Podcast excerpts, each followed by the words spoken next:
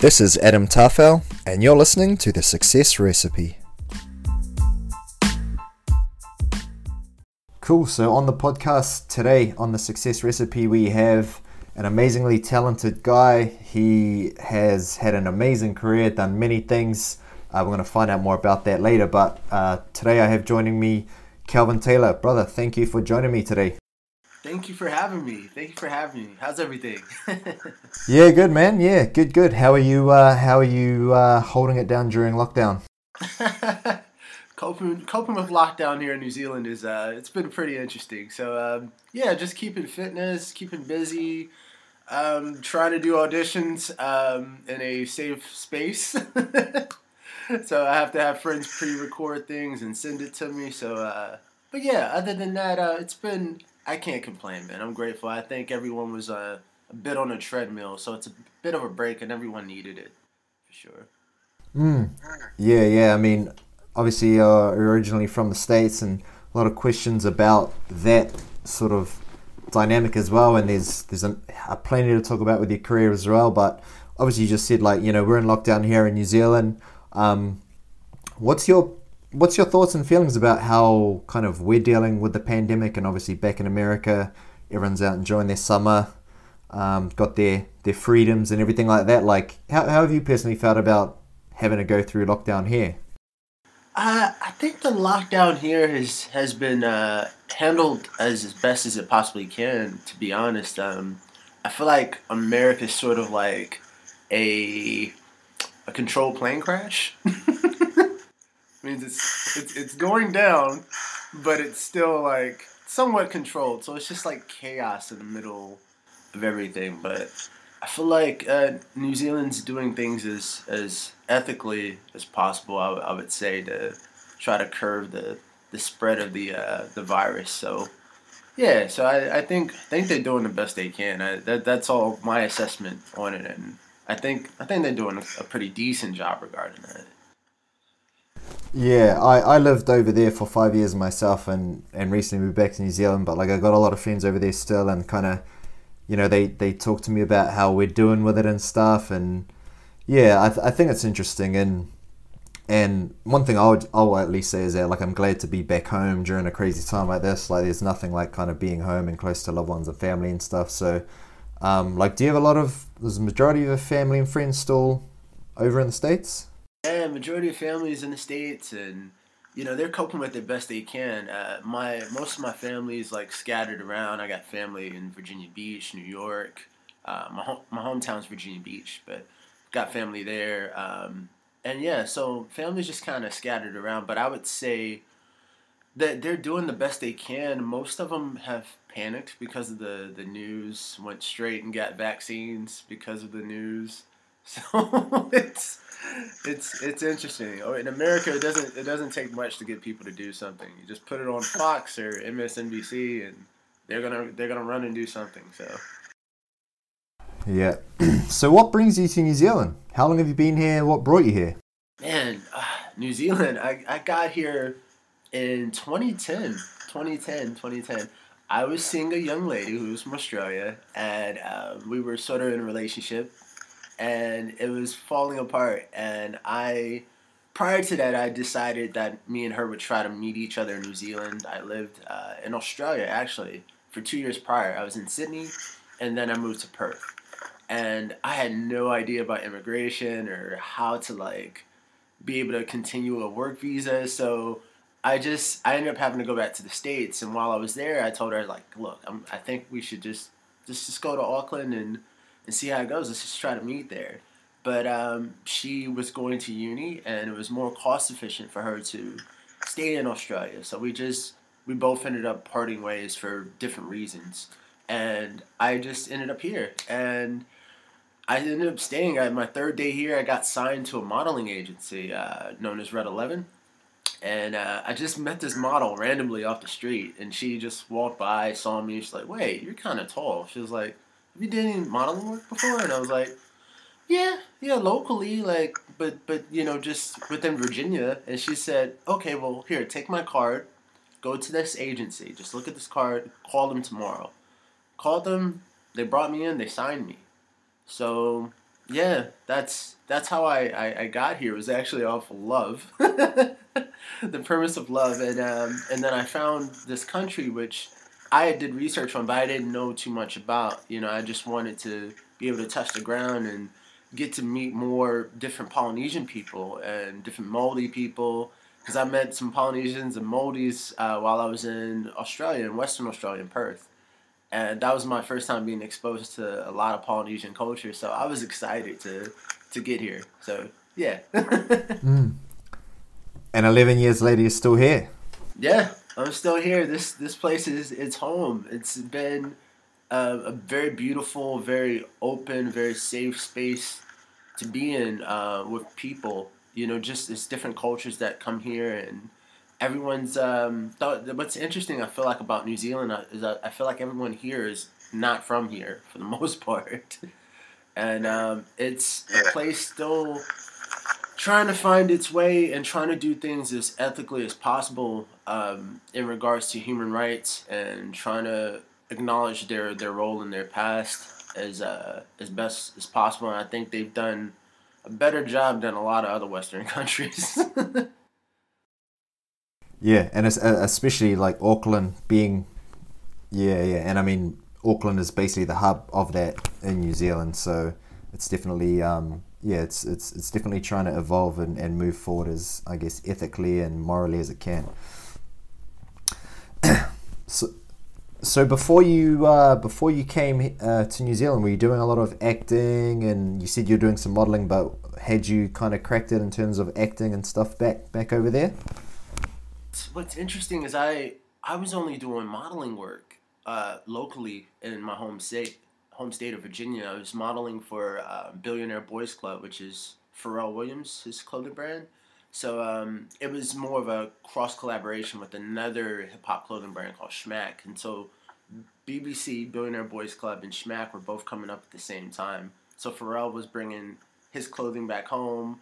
This other designer was doing his clothing, and so they just paired up and I just started mo- modeling locally for them. And I did theater in, in, in high school, but I never thought I would end up acting. And what's interesting is most people look at me and they're like, "You're American, so it's kind of smart that you went to New Zealand, and that's a backdoor route for you to start your career." And I was like, "Actually, I had no intentions of moving to New Zealand and acting. I just I got here, and that I just got signed to the modeling agency, and so from there, everything just took off. And um, the modeling agency was like, "Hey, you did any commercial work before?" And I was like, eh, "Nah." And they're like, "Okay, we're gonna put you forward for some commercials."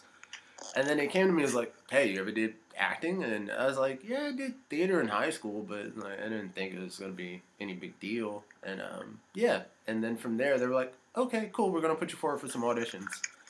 So my love for acting and arts really didn't start in the States. It, it started in New Zealand. And it's just my accent. It throws people off. So they hear it and they're like, oh, you, you, you did this in America and then you came here. And I'm like, New Zealand was the place where I found what I love and that I can wake up and do every day, to be honest. But yeah, in, in the States, yeah, I did I did some modeling gigs and things of that sort and just local stuff. But never thought that uh, I would fall into to acting and it would be practical. Even while I was in Australia, I I was just working at Foot Locker. there was no there was no modeling and acting. I was modeling prior to that, but I got to Aussie and I was just trying to like find myself. So that's yeah, that's that's how that came about.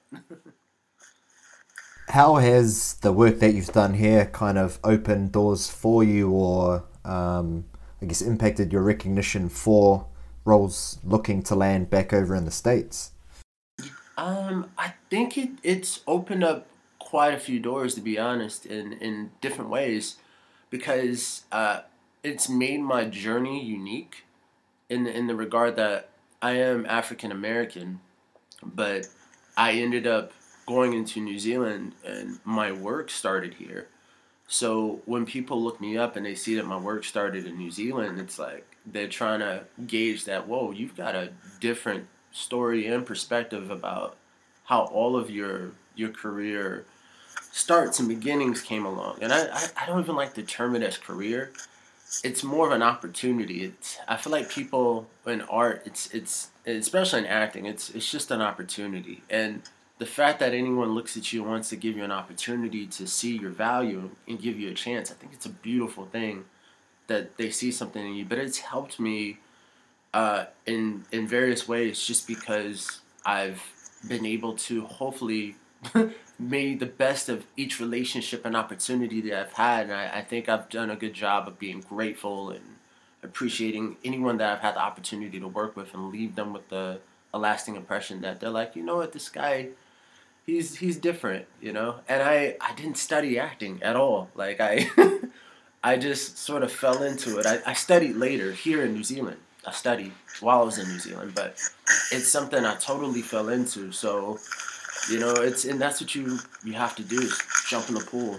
Just jump in. It's cold, but then eventually you figure out how to swim, move around in it. So yeah, I hope that that answers. nice. You mentioned that, like you know, meeting uh, the Polynesians and Maori uh, culture and kind of getting to know that and stuff. And in terms of, I guess the the acting uh, industry here, how do you feel um, I guess they're portrayed or utilized um, within the industry, say compared to like you know African Americans back in the United States. You know, you always see the award ceremonies and sort of you know the the scrutiny around who is always getting nominated and stuff like that and you know it's it's a very conscientious I guess topic and always has been and hopefully not but it seems like it always will be you know race comes into it but how do you think New Zealand kind of um, yeah, recognizes Maori and Pasifika within the acting community over here? Uh, I feel like New Zealand they're they're doing a good job um, representing um, Maori culture and um, and Pakeha, um, which is European. Um, I think I think with Polynesian culture, I think they're doing some things that are that are great in strides, but I feel like there's still more to be done. Um, I feel like there's more to be done on a on a vast scale as far as diversity goes. And uh, I actually just got through writing an article uh, that I submitted to two media companies here, and I won't say their names because I don't I don't want to bash them or anything of that sort. But the subject matter was based upon me being I was the first African American male on reality TV here in New Zealand um, with my stint on Come Dine With Me. And uh, were the first African female that had her stint on reality TV. Her name was Ajo Chol, and she was on the very first season of New Zealand's Next Top Model in 2009.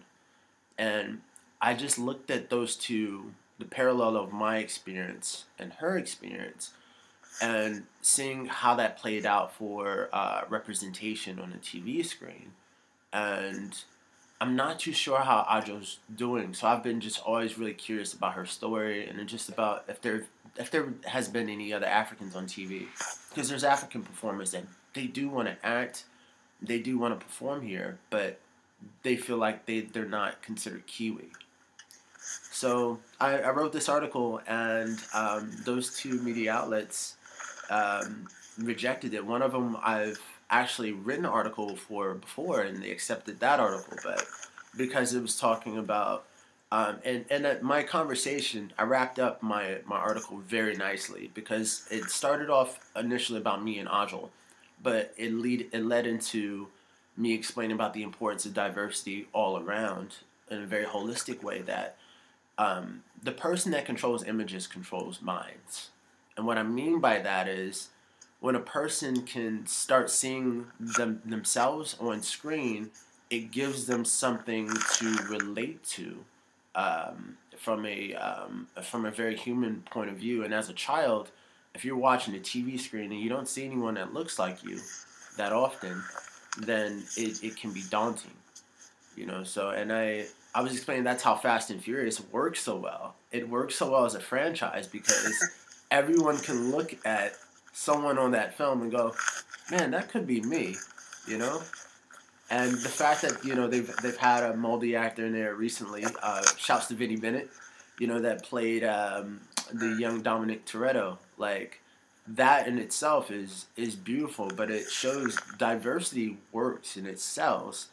But um, I'm I'm not for sure if everyone's open for that that topic. So diversity, I feel like is uh, a, a subject that people tend to use as it's social. Uh, it's just for like social PR. It sounds good on paper, and they're. I feel like they're open minded diversity wise when it comes to sexual things.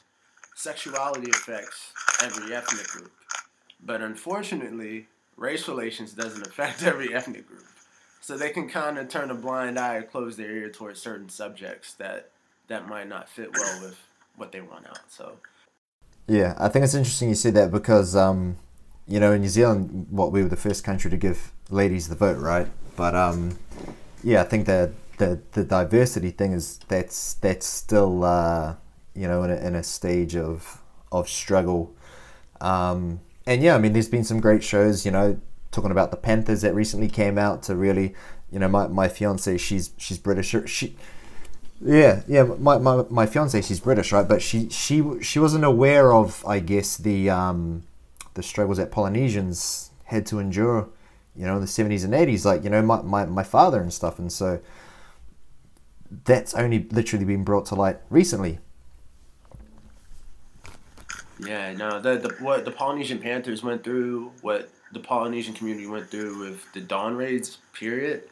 That whole experience, I mean, it's beautiful um, that uh, the, the, Prime Minister, uh, Jacinda Ardern, she gave that acknowledgement of the situation that happened. And that's how a society begins to heal, is through acknowledgement. You know, um, when there's no acknowledgement, you know, there's no change because the person's not willing to admit there's a problem. So, um, just a slight, slight compare, real quick. Um, it's like the situation in America where America had a role in, you know, the human trafficking of Africans and bringing Africans to America, or even genocide of Native Americans. But there's no real acknowledgement of it. It's just something that happened, and they're like, okay, you're here, let's not talk about it. And so when you kick crumbs underneath the carpet, it starts molding and smelling. And so what happened is, is people keep complaining and upset that race relations keep being brought up, but it's like you never sorted your mess. You took your mess and you kicked it underneath the carpet. And it's like, no, you've gotta you've gotta clean it. And the way to clean it is is to have acknowledgement. So the fact that New Zealand has had acknowledgement here regarding that, um, even next door in Australia with um, the Aborigines people, you know, the fact that there was an acknowledgement. I know there was an Olympic year around that, so I don't know if that was PR, but um, but the fact that there was an acknowledgement of, of some sort that's that's how society begins to heal. They start to have a consciousness about how they deal with other ethnic groups and other people, and be mindful that uh, th- these people have been through fair bit. So yeah, the, the Polynesian Panther story, the the whole story of what Pasifika has been through here in New Zealand is uh, it, it's powerful and uh, I and I hope I want that program to to make it across the board onto Netflix in the U.S. I want people in the states, African Americans, every every culture, but specifically because it was a Black Panther, you know, chapter in New Zealand. Mm. African Americans need to hear this story. Yeah. And so I'm I'm doing all yeah, I can. Exactly. I'm doing all I can to make sure that diversity is is on the forefront because people's stories need to be heard and they need to be told and yeah and I think I think it's important what you said about you know like it's important for for children to see themselves represented you know on TV on the big screen and for me like a, a, an amazing sort of moment in the past couple years um, you know was Chadwick playing Black Panther. Like that movie was so dope and also to see the impact that he had on you know the African American community and young children, and you know they're like we've never seen like Superman is white, like all these superheroes have never been of color, and I mean the impact that Black Panther, you know, rest in peace, like that was amazing. Yeah, yeah, yeah, totally. Chadwick, uh, and just how he handled that role, just how uh, Chadwick yeah. has a, a, certain amount of um, he has this this elegance and classic. Um, he has a very classical way of performing, uh, that comes out that I don't see in a lot of a lot of actors, but um, but he definitely came up in a very theater background, and so he hones this sort of um, prestige. You can feel it when it when he's performing that it's coming out in a certain way that it's uh, it's regal. So they, they cast the right the right actor for, for Black Panther just off the fact that he has a very regalness to his performance. And yeah, just being able to see that was fantastic. I think the only person that would ever have an issue with that is Wesley Snipes because he was Blade, and also probably Michael Jai White because he was Spawn. so they'll both contest like, wait a minute, we yeah. were the first African superheroes. But shouts exactly. to Blade, yeah. shouts to Spawn. exactly. But big love to, to Black Panther. Yeah, I think it was the African connection that that, that, that did it. And then in this time period too, it's it's able to be marketed in, in another way. So. Mm. So you've done a lot of work, you know, I've looked through all the stuff you've done. Um, you've also obviously have quite a passion for comedy as well. So, like, what is your true passion in terms of where you wanted to take your career? Is it more of a serious role, or are you more leaning towards the comedic side of things? I I think I like being in a sandbox in general. I, I like coming in and uh, what how I what I end up realizing about about me pursuing acting and what I fell in love with was the fact that you get to play dress up every day and you get to tell stories. And I'm like, who wouldn't want to play dress up and just be a character? It's Halloween essentially. It's child's play. So you get to play every day. And if someone likes the way that you play, then you have an opportunity out of that to show show your your Rolodex and your talents. And yeah, so I love I love comedy, but I love any any role all around. Honestly, I, I like just being able to try to bring something to life and honor the writer in the, in the best way possible, you know, and uh, bring some humanity to it. But uh, comedy, comedy, I absolutely adore because it, it just we need laughter. Like in times like this, what we're dealing with, everyone's trying to keep their mental health together and and stay nice and sane and stable during this lockdown, and people have to deal with themselves or their spouse. you know, and I think laughter is what saves uh, humanity all around. I think the ability to laugh about things and our differences, you know, um, that I, I feel like we're not above um, reproach and critique. Like that's how we we move ahead. And even if um, we we make jokes about our, our differences, I, I think that's what that's the beauty of everything. I mean, even I would say with the LGBTQ community. I mean, Ellen, Ellen DeGeneres made her career off cracking jokes on other people and joking on herself. So I feel like comedy all around is a place, it's a platform where people can still express themselves, and it's not malicious. It, it's just it's just highlighting social points that and social differences that we can observe that people see that they don't say that they can find humor in, and it might open up dialogue for deeper discussions, and and and it just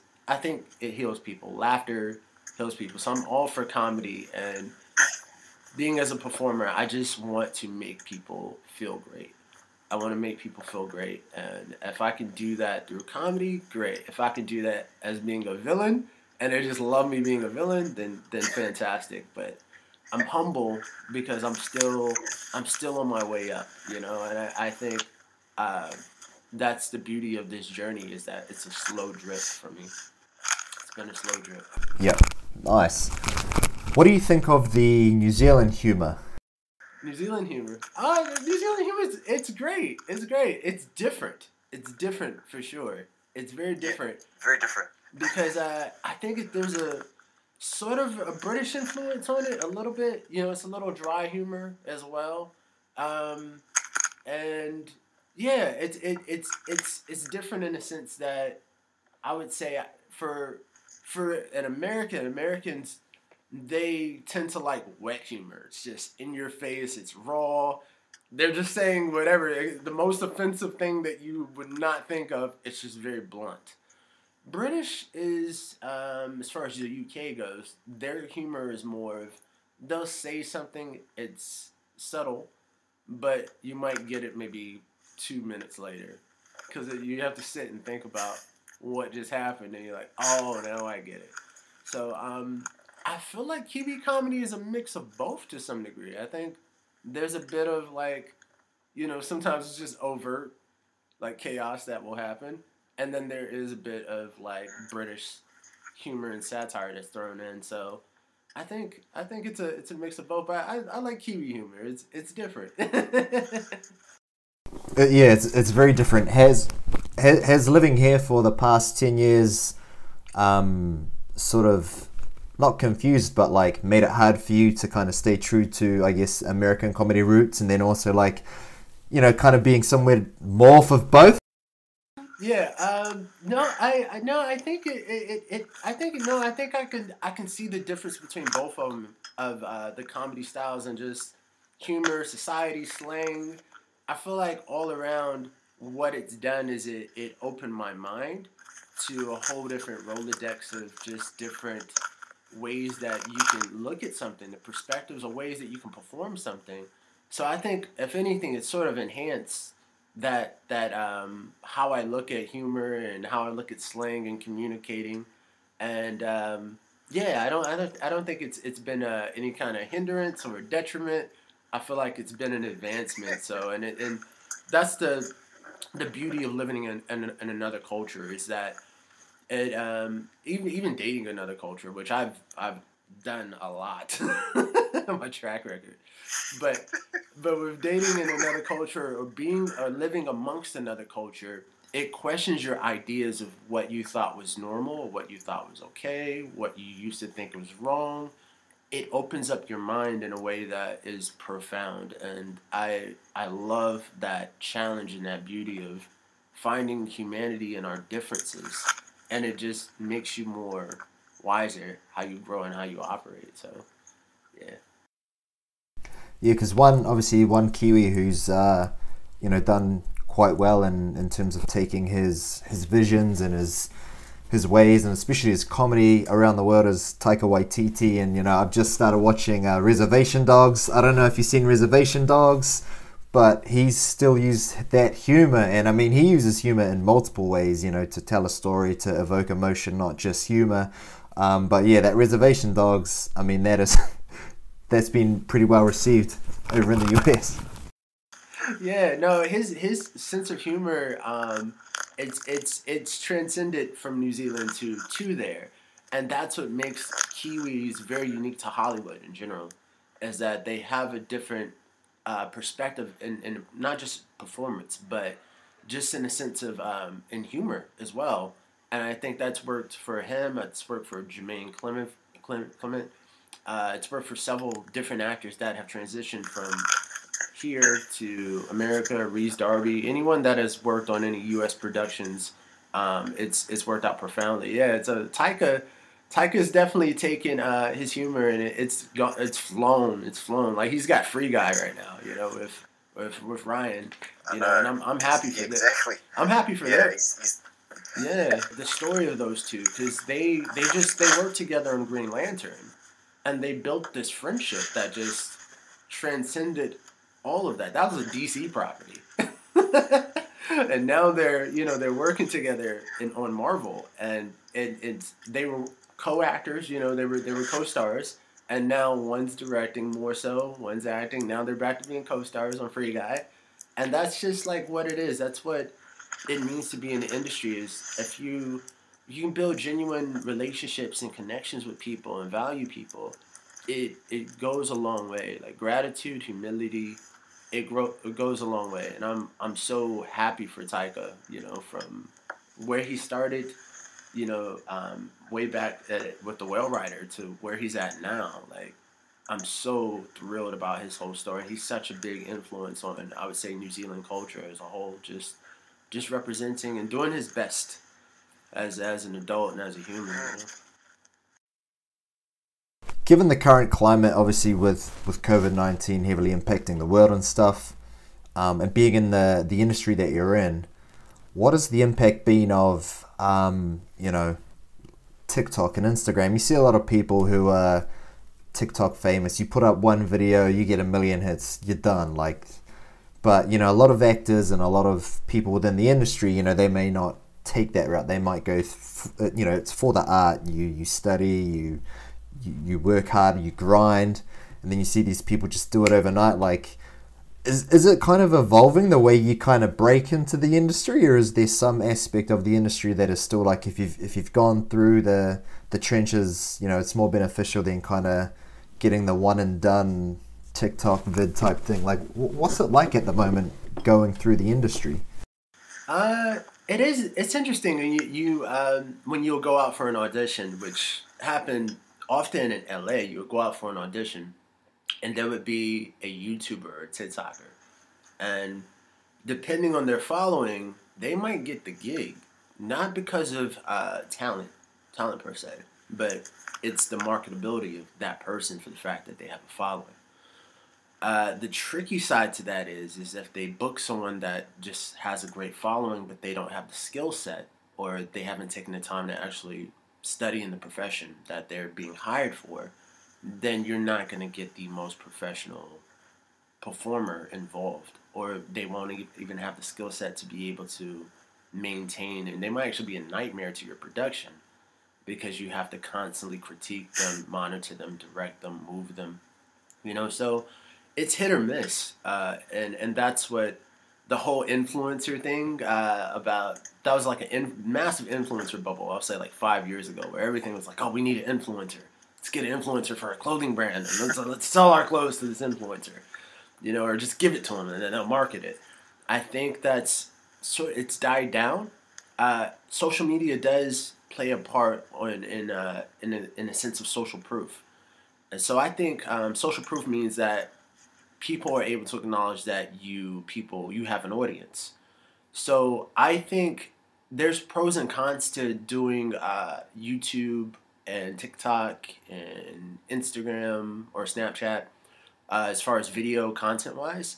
I think it's great uh, for for performers. Uh, I think for actors, a lot of actors get involved in it once their career has gotten to a place where they can sit back and they've got leisure time. So they shoot on a show for six months, and then while they're shooting on the show, or after they, they're done shooting, then they do their little TikTok videos, and it's fun and entertaining for their audience, and I, I think that's a beautiful thing.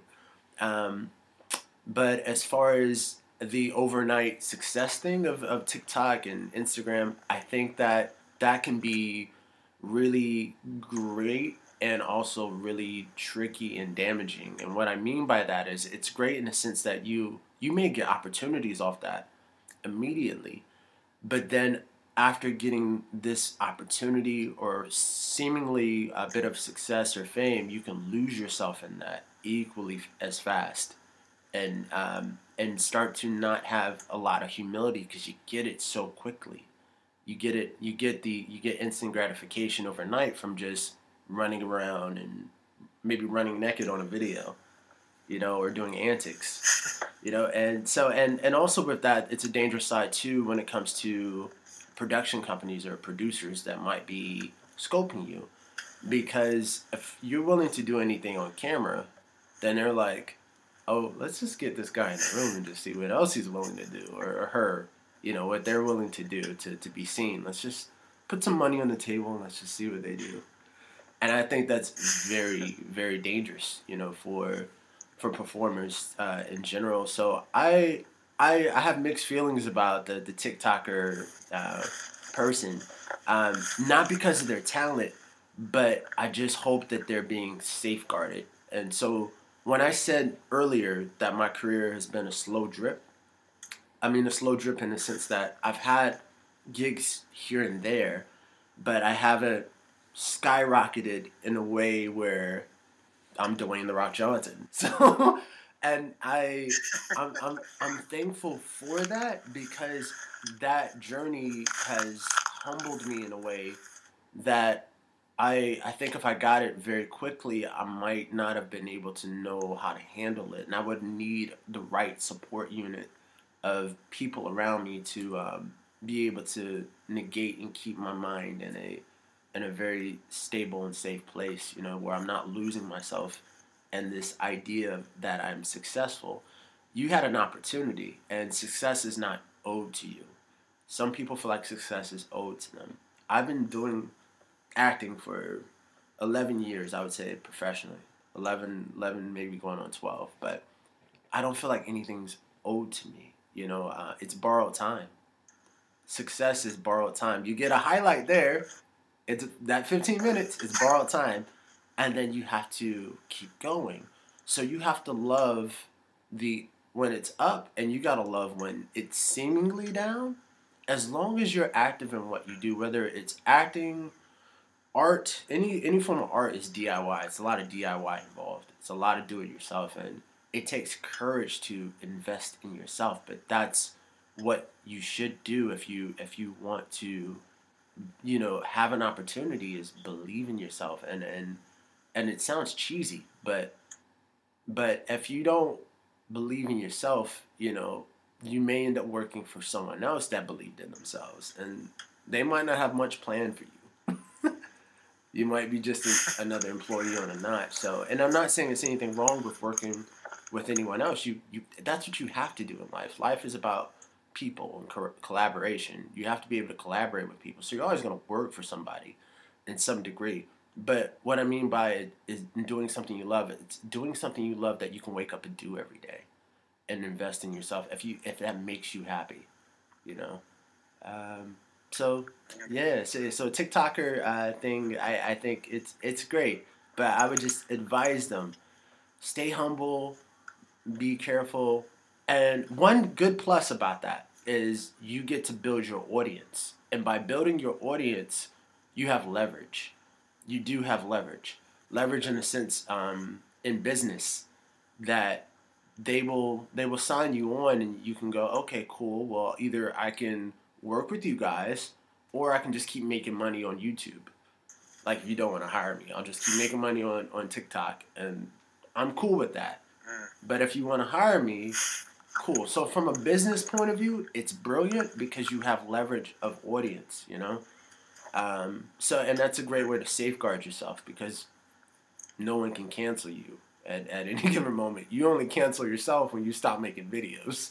So, so I think that's the. Uh, I, I, I tell people no one can cancel you at the end of the day. Like as long as you can communicate, you can withstand anything if you have communication you can overcome anything if you're able to communicate and keep going. And if you can keep making content, you'll survive.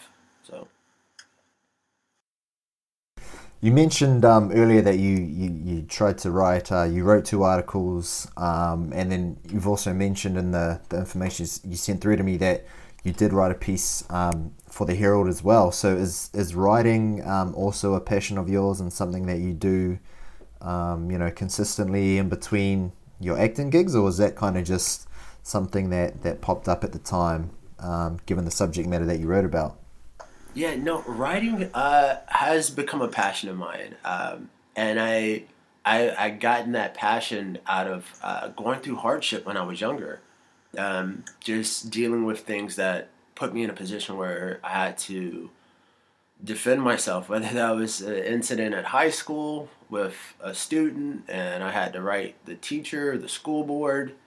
I I've I think uh, different people, especially if you're in, of a different ethnic group and you've grown up in a Western society, you're always put in a position where you got to prove your humanity, and I would try to always improve on expressing myself and also being able to defend myself because at face value if you're brown you're not trusted immediately on face value sometimes depending on what environment you walk into they might look at you and be like we're not sure about this guy let's keep an eye on him you know so because of that that that lack of humanity you tend to have to prove more of your worth especially if you're a male especially if you're a male. You're male and you're brown, you're a target. You know. So um, I tell people the only the only three things that are loved on this earth unconditionally are women, children, and animals.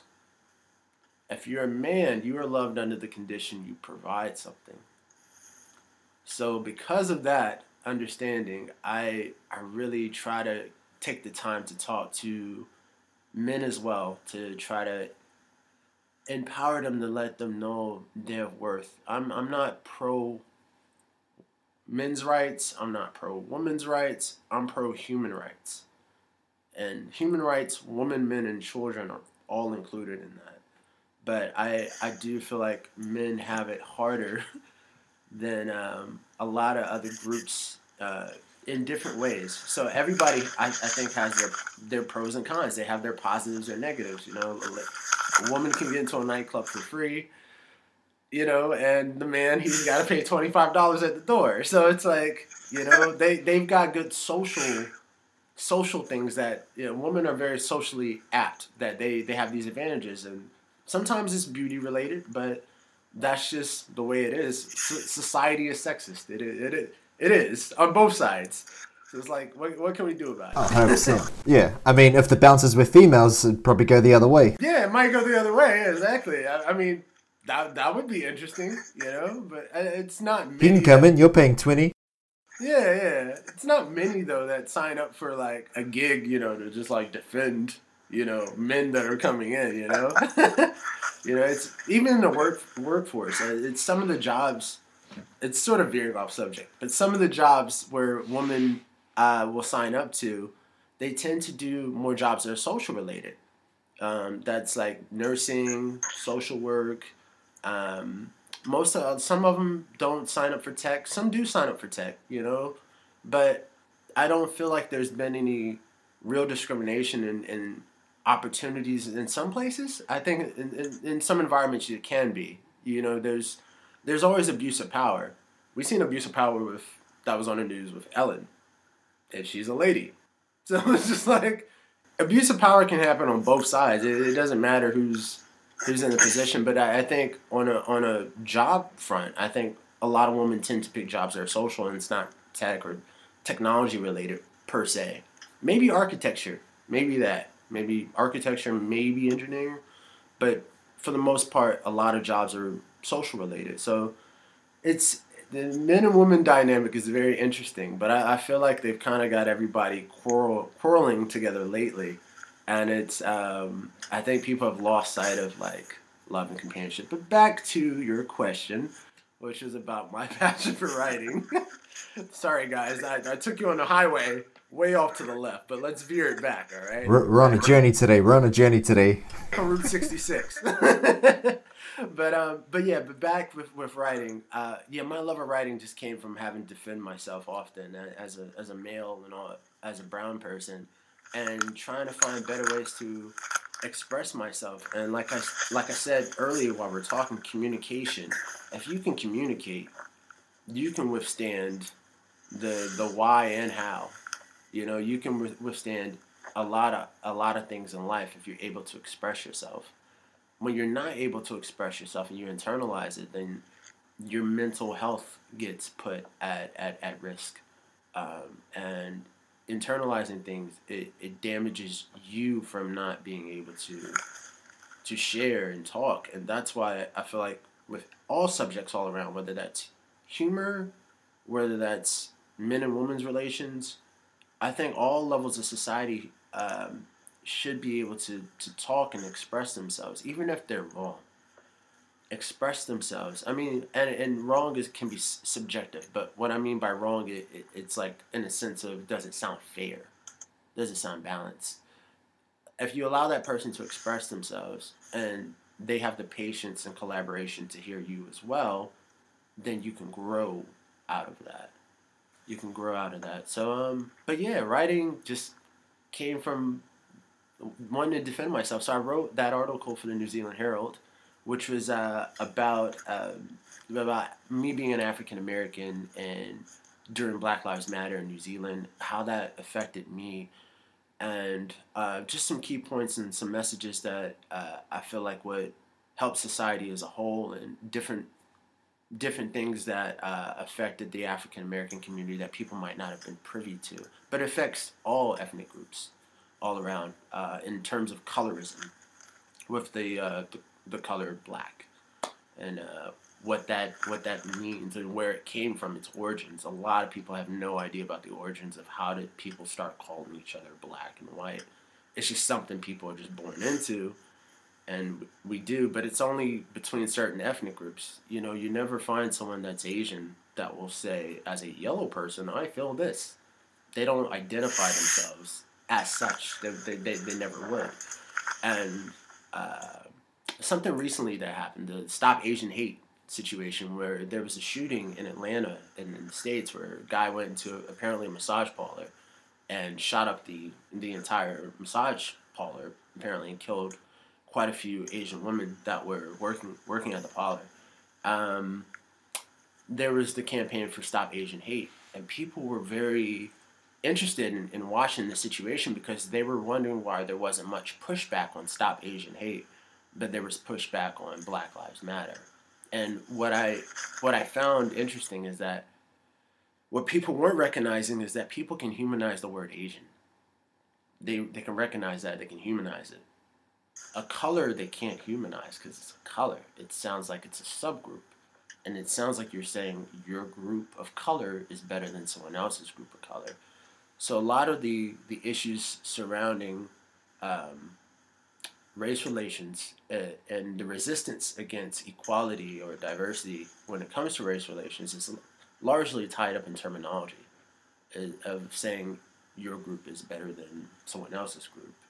And that's not really what you're saying. What you're saying is Africans are being killed in the States. That's it.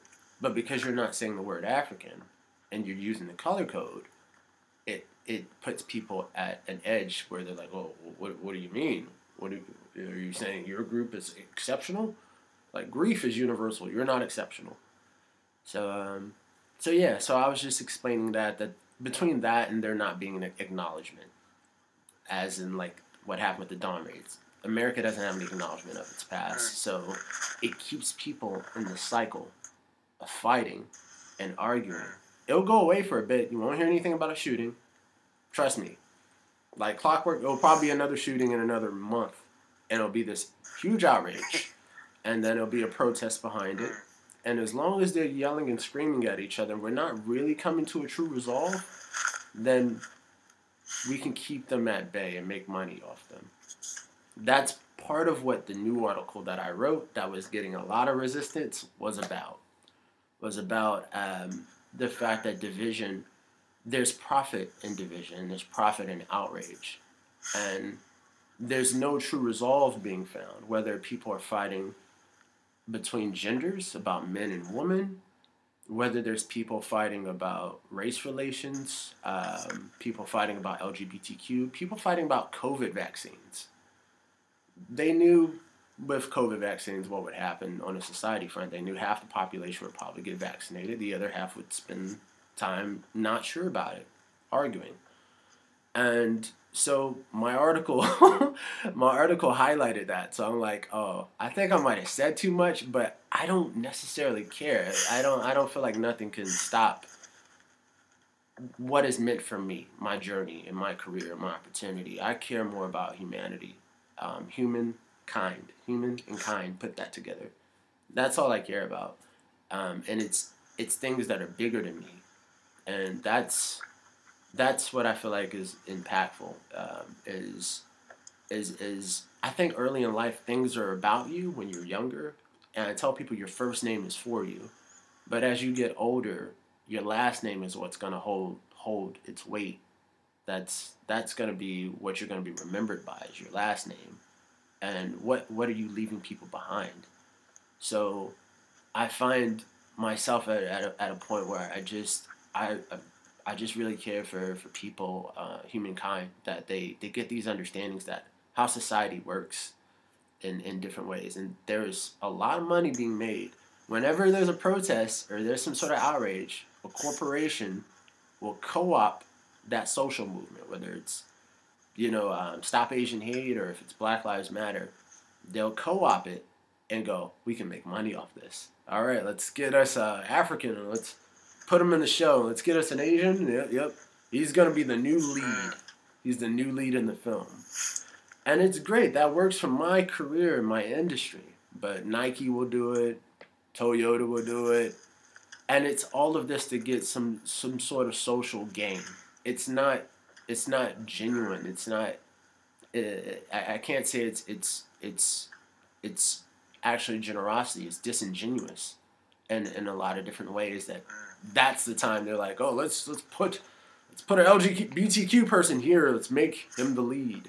It's like, why weren't you doing that all along? Like, just tell good stories and and and be genuine. Don't put people in films for like social checkpoints because you're hoping people are gonna watch it and it's hip now. We got a hip hop song on it. Hip hop's popular right now, so let's get some beats and drums. You know, things like that. I'm surprised a lot of society cannot spot. I spot it and I look at it and I'm like, ah, oh, this is cringe. Why are they doing this?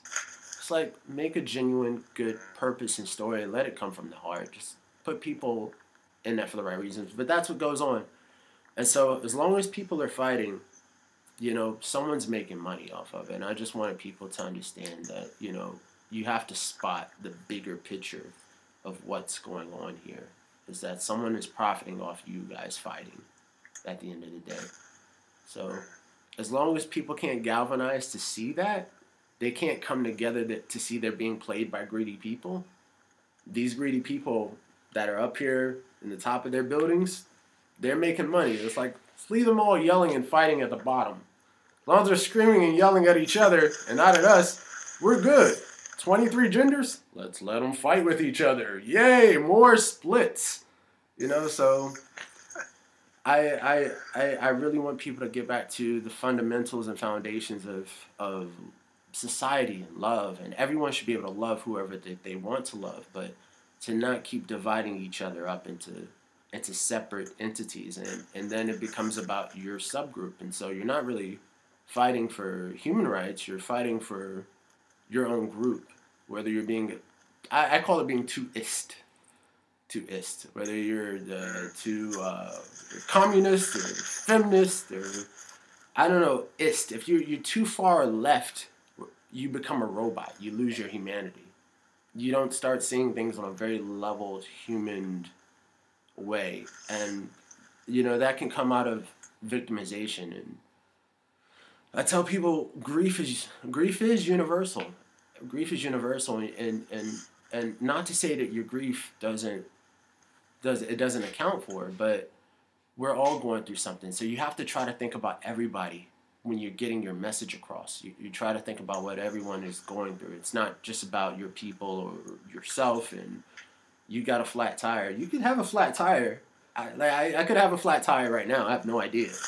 But if I go outside and I have a flat tire, do I need to go take the rest of my day and be in a mood with other people? And the, the answer is no, because someone next door probably just lost their grandfather. Someone else across the hall may not know how they're going to pay their rent. You know, so I'm saying across the hall because I'm in an apartment right now. So give away my location. Don't find me. it's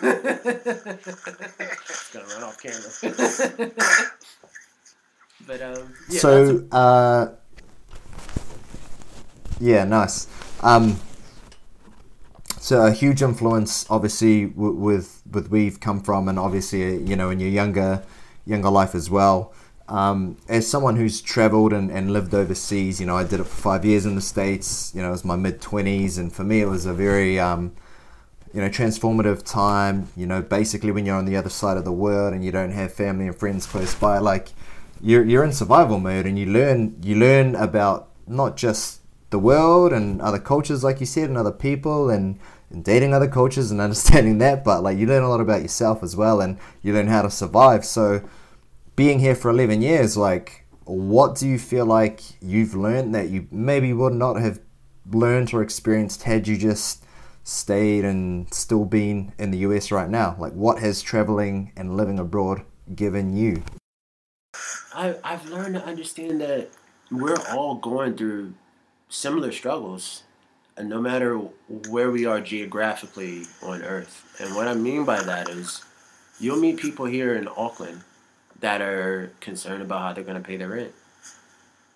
And maybe they don't like some things that are going on with like some policies, maybe in the government, or they feel like their people aren't being fully acknowledged, and you know, or they feel like their community is being shoved off into like one corner of the city, and they they put a liquor store there, they put a church there, and put fast food there. And it's like as long as there's liquor stores, churches, fast food, we've got them off into their own world. But um, it's just understanding everyone's going through.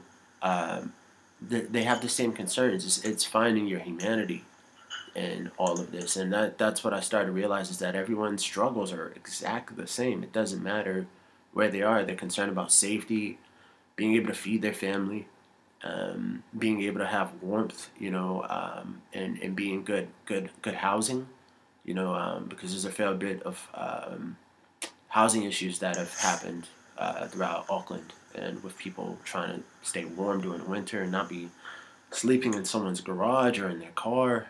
Um, but these things happen everywhere. You know, uh, even in LA, uh, I've I've been in that position as an actor where I was I, I went to Los Angeles and I didn't have a plan, so I ended up sleeping in my car. You know, and I've seen. I just I knew it was my, my time to go to LA. I said I just I have to do it at some point. I need to just go, and I just went. You know, but no one ever knew that because I was so clean and I, I, I took care of myself so well that it wasn't it wasn't noticeable. And that that's almost like a rite of passage for most actors. There's a lot of actors that were couch surfing homeless sleeping in a car before their career took off. You'll hear that very often especially la because la is expensive. But what in new zealand and, and being here i just found out everyone's struggles are the same. And it, it put me in perspective to know that what I thought I knew about the world and being in America. Nice. And uh, have you been able to get on board with the Kiwi sport, rugby and, and cricket? Or are you still uh, do you still follow NBA, NFL, or you know the sports back home? I I like sports in general, but like I, I haven't been able to follow any any sports really, uh, just because I feel like I've been down in the trenches, like trying to stay active with like building with with my opportunities that may come my way and, and, and creating opportunities. And that's the cool thing about being an artist is that you get to create opportunities and meet people and collaborate. So your collaboration skills is, is, is what matters with everything. What can you, what value can you bring to somebody else's life more than just about your life and your career and stuff. Same in relationships. Back to relationships again. it's it's not your independence. It's it's your collaboration that matters. It's how can how good are you working with people, and and, and that's what determines value in, in, in a sense because life is about people. It's it's bigger than than uh, than me and my and me me me me me. Because you'll find out very quickly no one likes you when you talk about me me me me but yeah, so um, so yeah, but I, I follow uh, some sport. I I think um, I I don't understand rugby fully. I'm still watching it, but I don't understand it fully. I went to the NRL nines like several years ago, and that was a great experience. I was I was humbled. Someone invited me up to to the box, so I got to sit up there at the top Nice. But I, I think with sport, sports is one of those things where you, you don't need to know the rules of everything. You just you you'll fall in love with it off the energy and the fact that everyone's chanting and they're rooting and they're excited, you know, for, for whatever color team they're going for or whatever, you know, whatever team they're excited. They're just going for it and that in itself, that human bonding connection, which kind of missing right now because of COVID. But but uh, that human connection with everyone being together, that's the where the excitement comes from. So I still need to learn more about rugby, footy over in Aussie, uh, cricket here. Yeah. I, I, still need to learn more about it, but I, I, will in due time. I will in due time. I'm, I'm sure of it. I'm sure because it's a big staple, big staple here.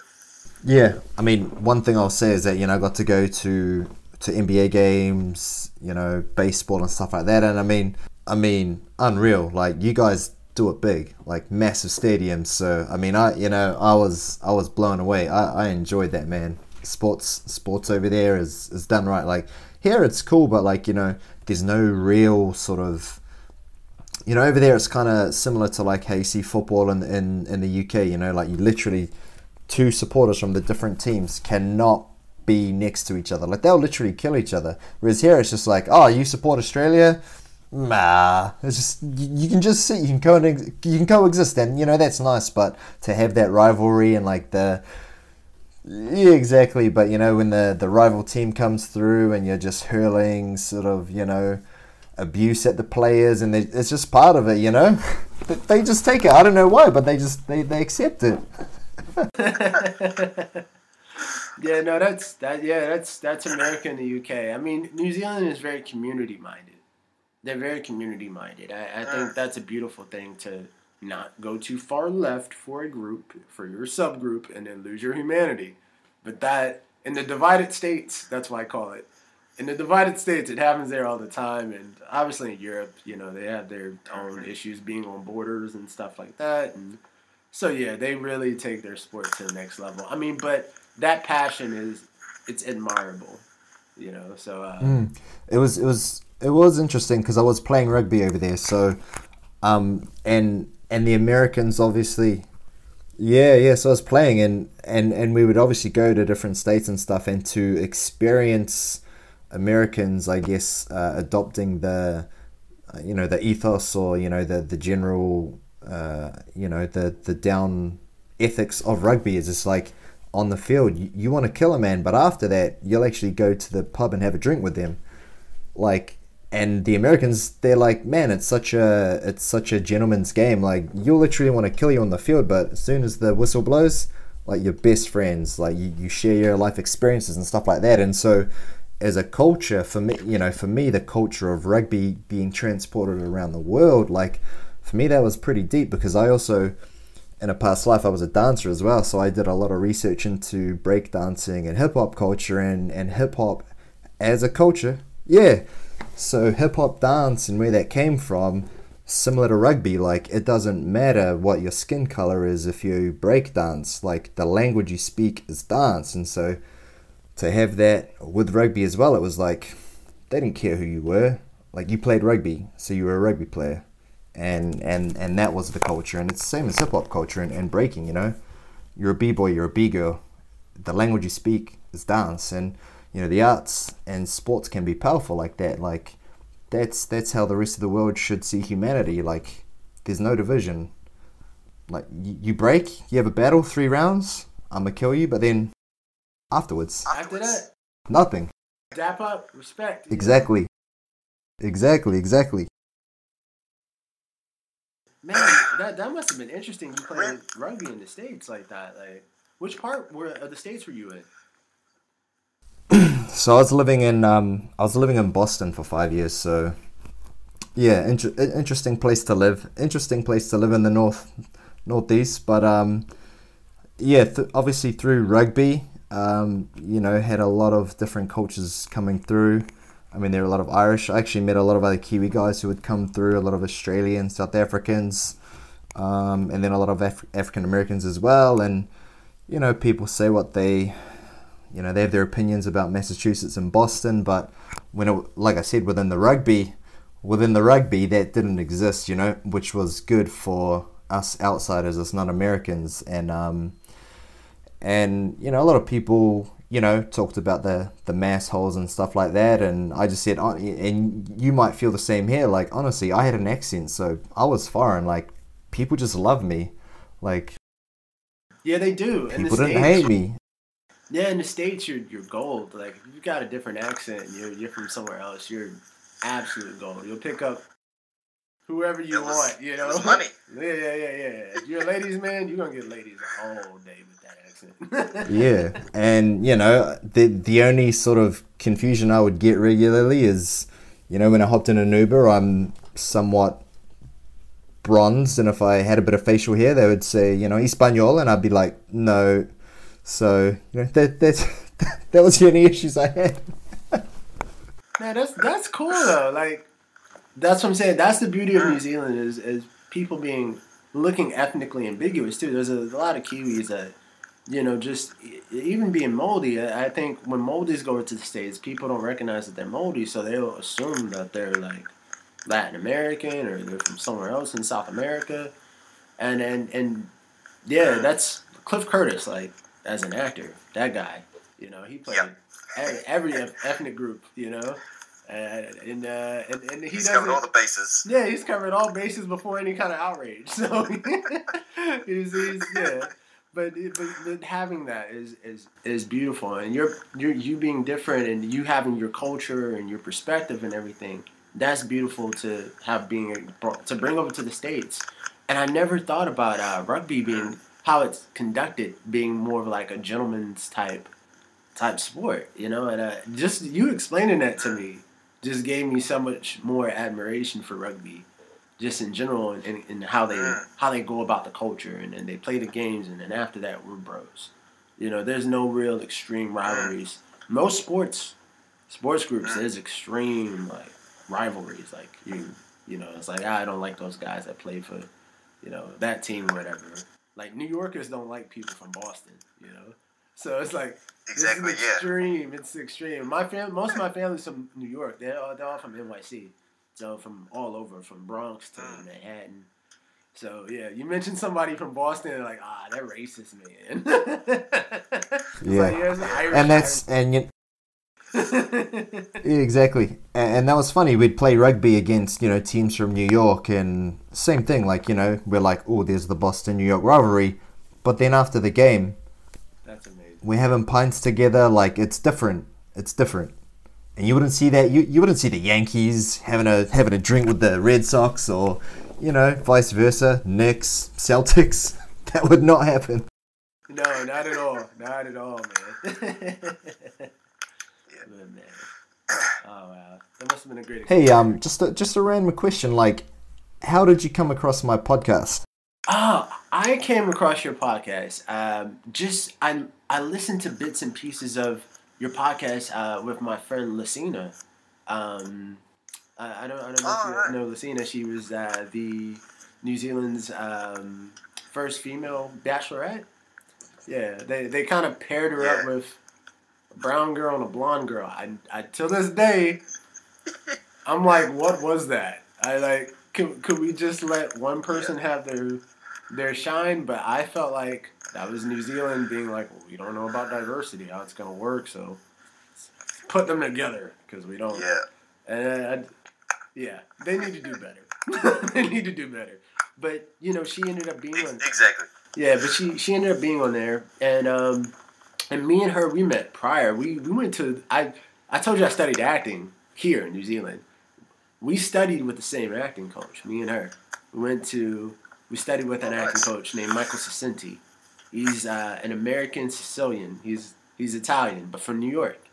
Moved to New Zealand 25 years ago, I think, because of marriage, and he just stayed here and he's been teaching acting ever since. And he's taught some big Kiwi actors. Uh, Anthony Starr and uh, Karl Urban are two of his uh, actors that he's worked with uh, that I would say probably even proteges, but those are the, the, top two actors he's worked with here, and they're both on The Boys, the Amazon TV show.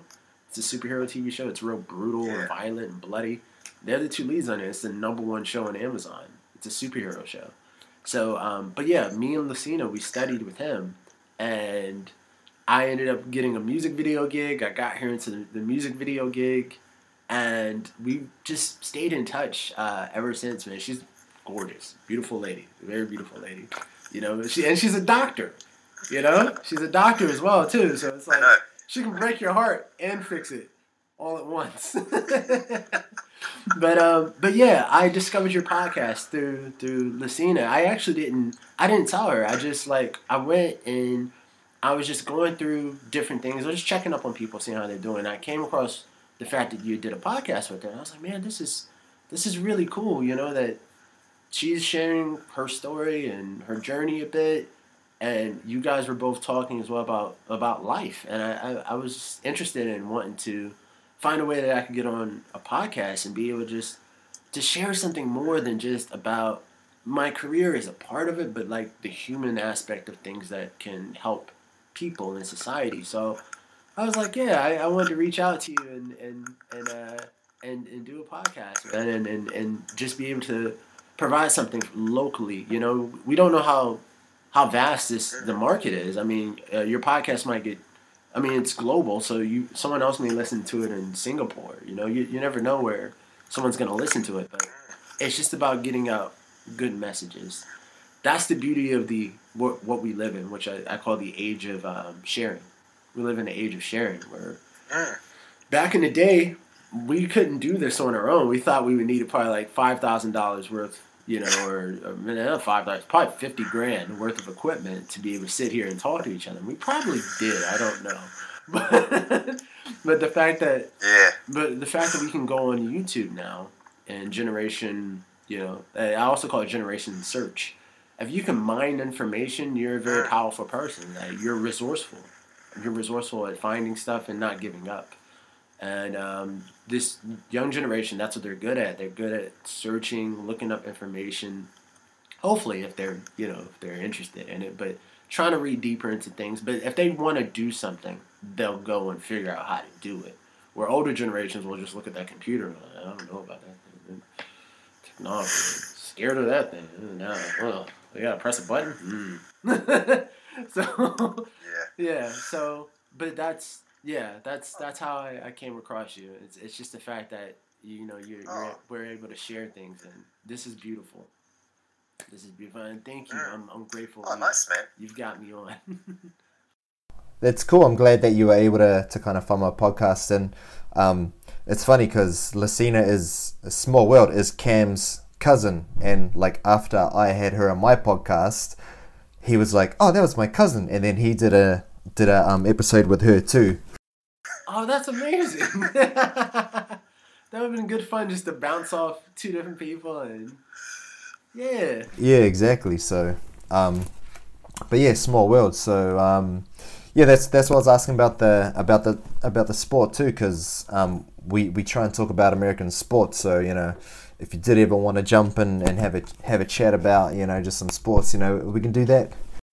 Yeah, I'm I'm tr- I'm trying to keep up on things, man, as, as much as I can. I I think I'm I'm I'm more up on whatever's happening in UFC and boxing, probably more so than anything. Well, that's good. You know, it's you know technically it's American sports, so Yeah, I'm watching hip hop battles too. I'm watching the Verzuz thing, so watching Jadakiss, you know, battling with you know Dipset, and so I'm, I'm watching things here and there. But uh, yeah, definitely, man, I would be keen on sitting around and, and talking, ch- chatting up some sports and and seeing uh seeing what's the haps. For sure. Nice, man. Well, yeah, I really appreciate you uh, taking some time to, to have a chat today. Was there anything else you kind of wanted uh, to, to talk about before we kind of wrap things up? No, no, nothing off top, man. I, I think I'm, I've, I've said a, a lot of gems here and there that I felt like I wanted to try to oh, get out, and it just sort of happened naturally in the conversation. So I'm, I'm just grateful to, to be able to talk to you, man, and, and, and just have the privilege of being able to speak. And salutes to you for you taking a chance on yourself doing this podcast, you know, and, and, and just creating something. Everybody starts from just doing something, just trying, you know. So starting, yeah. So I, I think I froze up for a second there. Yeah. I was like, stuck like that for like ten seconds. Still good, still good. yeah, no, I, pre- I, pre- I appreciate you reaching out. Ah, thank you, man. I was gonna start the podcast with me frozen. I was just gonna be like this and see if you'd catch it. like I think we lost him. He's just. Yeah, man. Well, we'll definitely um maybe we'll tee up another another episode soon. You know, who, who knows how long we could be in lockdown. So you know, have some more gems to, to drop. World is uncertain right now, for sure. love to, love to. Thank you so much, man. Thank- Awesome, brother. Thank you very much, man. Thank you, thank you. All right, brother. Peace, peace.